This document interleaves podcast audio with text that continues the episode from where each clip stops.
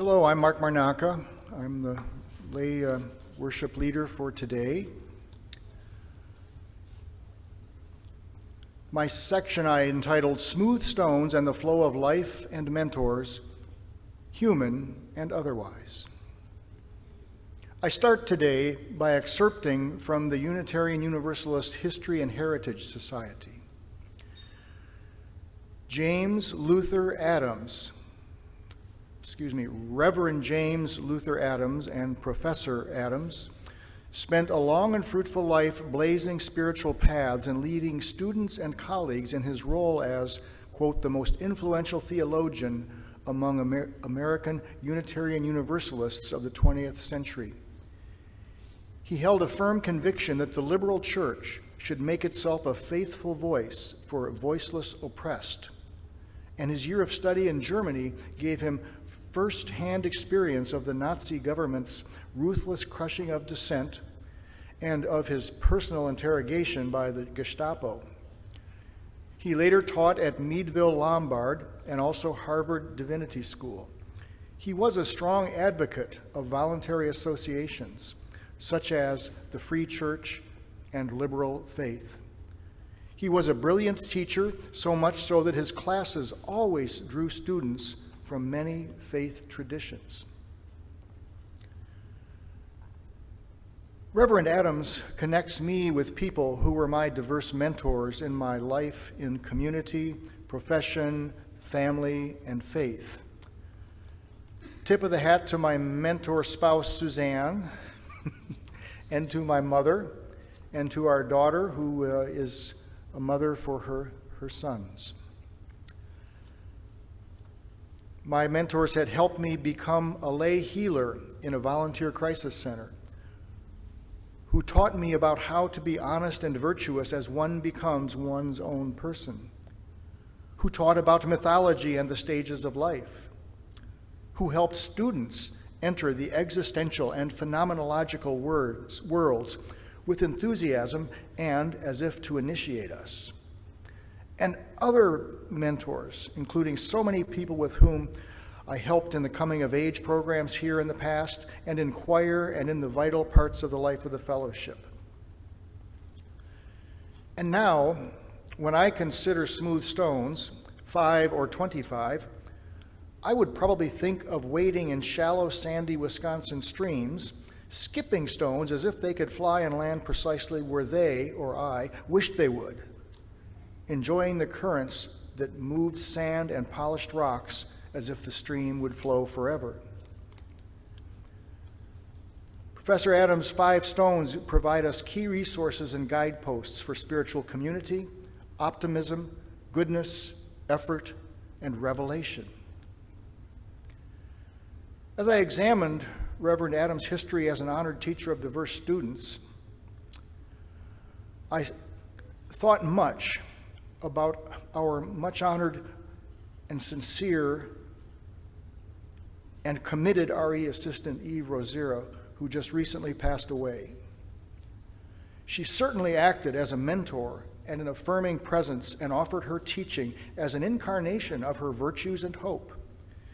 She and her beloved service dog, Phoebe, certainly added to the quotient of optimism, virtuosity, and loving in our community.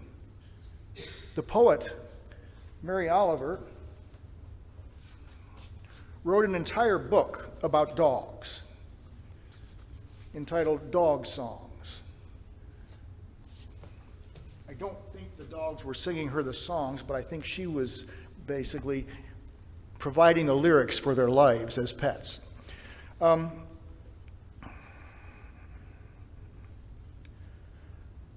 I would like to share a couple of those poems for Eve and Phoebe and others who have had uh, much-loved pets and still do or will yet. First poem is Every Dog's Story. I have a bed, my very own, it's just my size. And sometimes I like to sleep alone with dreams inside my eyes. But sometimes dreams are dark and wild and creepy, and I wake and am afraid, though I don't know why. But I'm no longer sleepy, and too slowly The hours go by. So I climb on the bed where the light of the moon is shining on your face, and I know it will be morning soon. Everybody needs a safe place.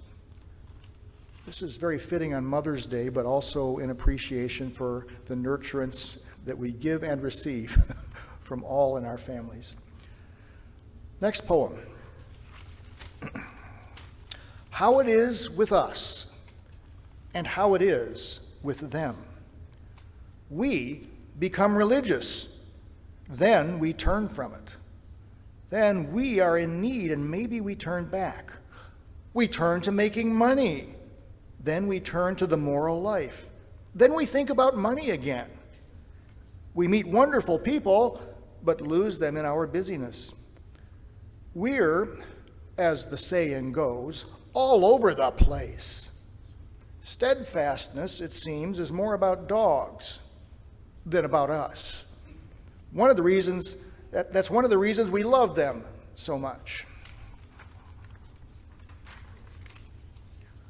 While dogs and poetry may seem unusual soulmates, it all seems to connect with how our communities can honor and implement Five Smooth Stones with our adult members, as well as our creatures, plants, earth, elders, families, and youth. More poetry may well serve our great appetite for powerful incarnations of truth, warmth, humor, and vulnerability. Please welcome the creatures in your lives and families, and please share what you are learning from any deep attention you pay to the flowers, gardens, sunshine, and the good works of human hands and hopes. May it always be so. Best wishes.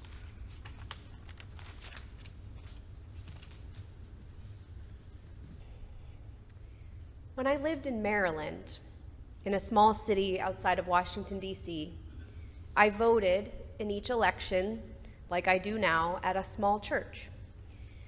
I think it was a Baptist church. I remember that the voting took place in their community or fellowship hall. I remember that it had floor-to-ceiling dark wood paneling. I don't remember much else about that location, except that on the way out the door, as one might be leaving the church, there was a small engraved wooden sign above the exit doors, intended, I know, for the parishioners of the congregation, not for me, a random voter visiting their space. The sign said, "You are now entering the mission field." I was at that time already a U U minister. We wouldn't use words like mission field. Mission work or missionaries are not a part of Unitarian Universalist tradition. But I used to stop and look at that sign. I loved the simplicity of it. You're not just leaving the church, not thank you for coming, or we're glad you were here. Nope, you are now, as you leave this place and enter the world, you are now crossing a threshold into a new phase of your religious and spiritual practice. This year, we have added a phrase to our Sunday morning services at the very end. Usually Marie is the one who asks you to think of something from the morning service and then to carry it with you into your week, in the hopes that whatever you are taking from this service will give you inspiration and empowerment until we meet again. For the last several weeks here, we have been learning about each of the five smooth stones of religious liberalism, as articulated by the twentieth century Unitarian Universalist theologian, the Reverend James Luther Adams, or J L A, as he was lovingly known. Today, we will learn about the last of the five. As a final reminder, the five smooth stones are J L A's description of what it means to be a religious liberal, what values we hold that differentiate religious liberalism from other forms of religious thought, and what responsibilities we carry to be able to claim the title of religious liberal. Named after the five smooth stones that David carried in the Hebrew Bible story of David and Goliath, these are the things that we can hold close to us in our pocket, They're seemingly small or maybe even insignificant, but they are powerful, just like the stones that felled the warrior giant Goliath. We too are facing significant forces of strength, power, and potential oppression, just like David. Are we brave enough to use these stones if needed? So as a final reminder, there will be a test next week. Just kidding. That's a joke. The first of the five smooth stones of religious liberalism is that revelation is not sealed. New truths are always being revealed and learned, and we should be open to those truths, willing to change our minds, to learn and grow with the changes. This is a unique feature of our version of religious life. Unlike those who cling to tradition or view their scriptures as sealed for all time, we say the opposite. The second stone is that all relationships ought to rest on free, mutual consent and not coercion. We believe this to be true about all relationships, but especially those in our religious communities, our churches, and our fellowships. We believe that in order to be named a relationship, it has to rest on the power of love, not fear, and the ability for each person to consent, to agree, to wholeheartedly come back over and over again to the relationship. We will disagree. We will get mad at each other. We will have struggles. But mutual consent means that we can choose to come back together again and again. The third stone is that we affirm the moral obligation to direct our efforts toward a just and loving community. It's not enough to say, sing, pray, or post online the right beliefs. Our actions must be employed to make those beliefs real in the world. Today's stone, the fourth, goes hand in hand with that third one. It states that we, quote, deny the immaculate conception of virtue and affirm the necessity of social incarnation. In other words, that means that we don't believe that virtue or good things just happen. People make them happen through our free will. We also believe that we must make those things real, not just in our own lives, but in society. And the final stone, the fifth, which Allie covered for us on Easter, sums up the rest of the previous four. J L A states that we believe that the resources, both divine and human, that are available to us justify an attitude of ultimate optimism. Or another way to say that is we believe that if all of the other smooth stones are true, and if we are able to utilize them, then we have everything we need in the long run to have hope. So back to today's stone, that one about denying the immaculate conception of virtue. That language is so perfect for James Luther Adams. He loved to turn religious phrases on their head, and he loved saying things that could be said concisely with a lot of words. The Immaculate Conception is a Roman Catholic doctrine or teaching that states that Mary, the mother of Jesus, was kept free of original sin from the moment of her birth. This has been, of course, understood to mean that she was perfect, pure, and of course she was a virgin when, she, when her pregnancy with Jesus came to be. Jesus was then conceived in a perfectly pure womb. None of the messiness of life or sin or sex getting involved at all. But J L A says that is not how virtue works.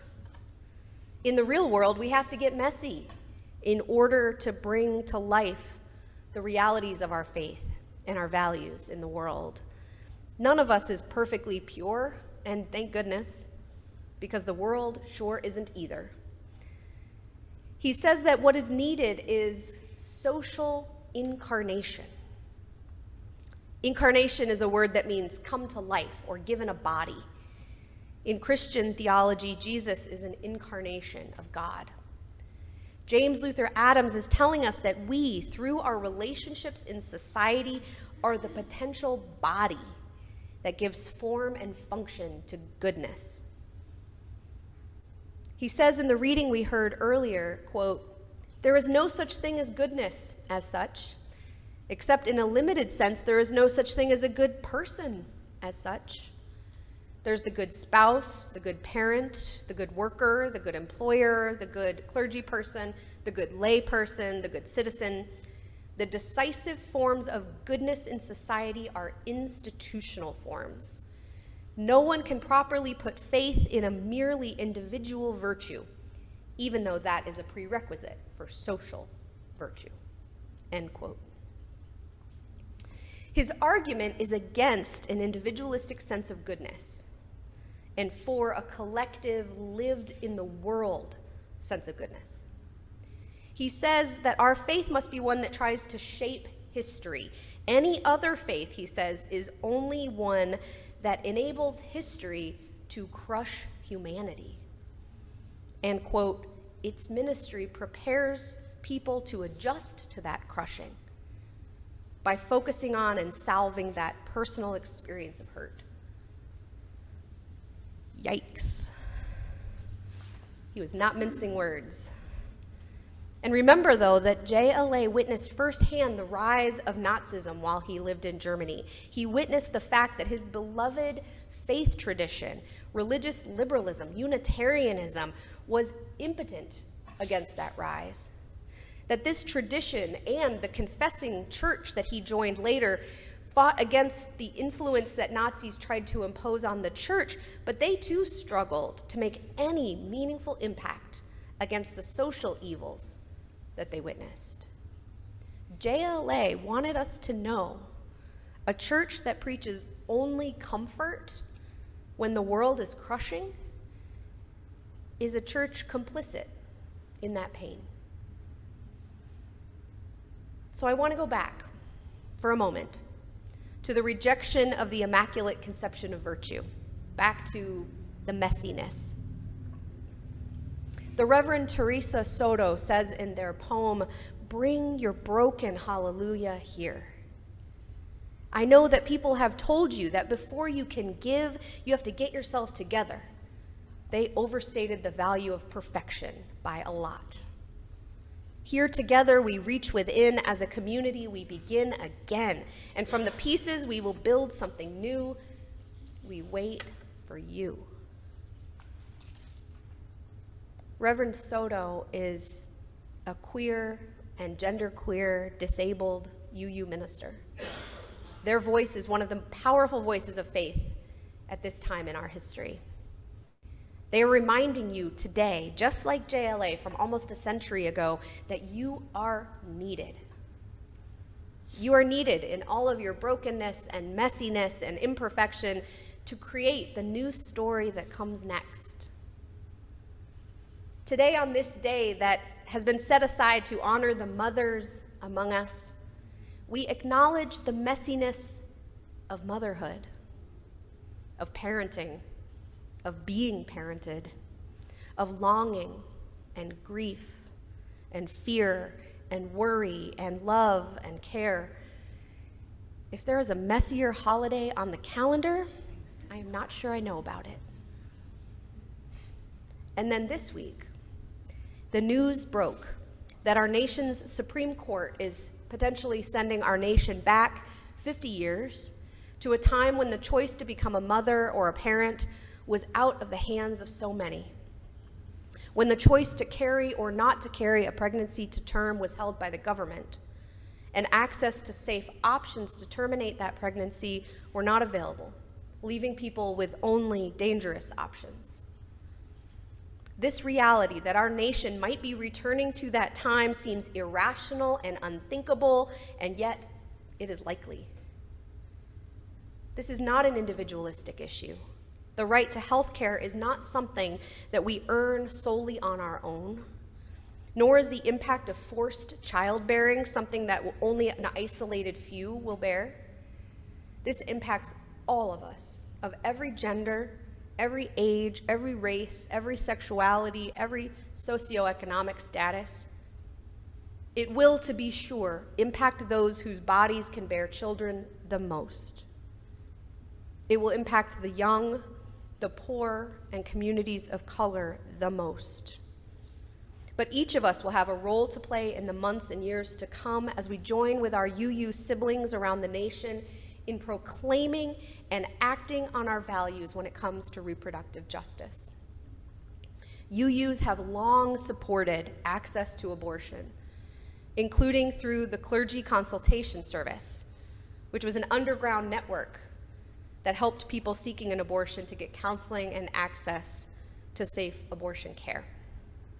Members of the First Unitarian Church of Dallas were party to an amicus brief to the Supreme Court in Roe versus Wade. And the U U A was the first religious denomination to publicly support the right to reproductive choice in nineteen sixty-three. In twenty sixteen, the U U A passed a resolution in support of reproductive justice. They name in that resolution the origin of that term, reproductive justice, as originating with women of color in the nineteen nineties, encompassing not only the need to support people's right to control their own bodies, but also comprehensive sexual education, support for parental leave, affordable childcare, access to health care, freedom from violence and coercion, and all the ways that we might support life and healthy reproduction. It's part of our tradition. It's part of our values, part of our commitment to trying to shape history rather than only preaching comfort in the face of oppressive history. The news from the Supreme Court means that we might be facing yet another opportunity to make real our faith through our actions in the world, to affirm the necessity of social incarnation. J L A reminds us that goodness is only made real in our relationships, providing care, compassion, access, and fighting like hell against forces that widen existing disparities in our communities. That is how social incarnation works. And it's frustrating, and it's exhausting. And I know that many of you are wondering how on earth we are having to fight this fight again. But it is in communities like this one that we can and we will find ways to make real our values. We make real our values when we offer each other meals and listening presences when we're struggling. We make real our values when we write letters to our legislators advocating for ways to relieve childhood hunger through Bread for the World. We make real our values when we support local undocumented immigrants or asylum seekers. We make real our values when we provide a safe space for L G B T Q youth. We make real our values when we advocated for reproductive justice in the past, and we can do it again. But just this week, I received an email from the field director of the U U A's Side with Love campaign. She reminded us, reminded me, that, quote, we are a movement, not a machine. Caring for ourselves, our spirits, and our communities is essential to sustaining our movements for justice. End quote. Unitarian Universalism, this fellowship, exists to support each other, to provide reciprocal care, connection, and hope to each other, to remind each other of our deepest values, especially when the world seems like it's spinning out of control, to strengthen ourselves as we prepare to go back out into the world, holding our five smooth stones in our pocket, ready to be a faith that shapes history as we leave this place and enter the mission field. Our next hymn is a traditional Christian hymn, but I invite you, if you can, to hear the words with new ears, the way we hear James Luther Adams call for the denial of the Immaculate Conception of virtue. We can hear the grace that is offered through social incarnation. We can hear the grace offered through God, the one that James Luther Adams would call the commanding, transforming, sustaining reality. God made real through human hands. And we can hear the amazing, saving grace offered to each of us and to our hurting world. May it be so. Amen.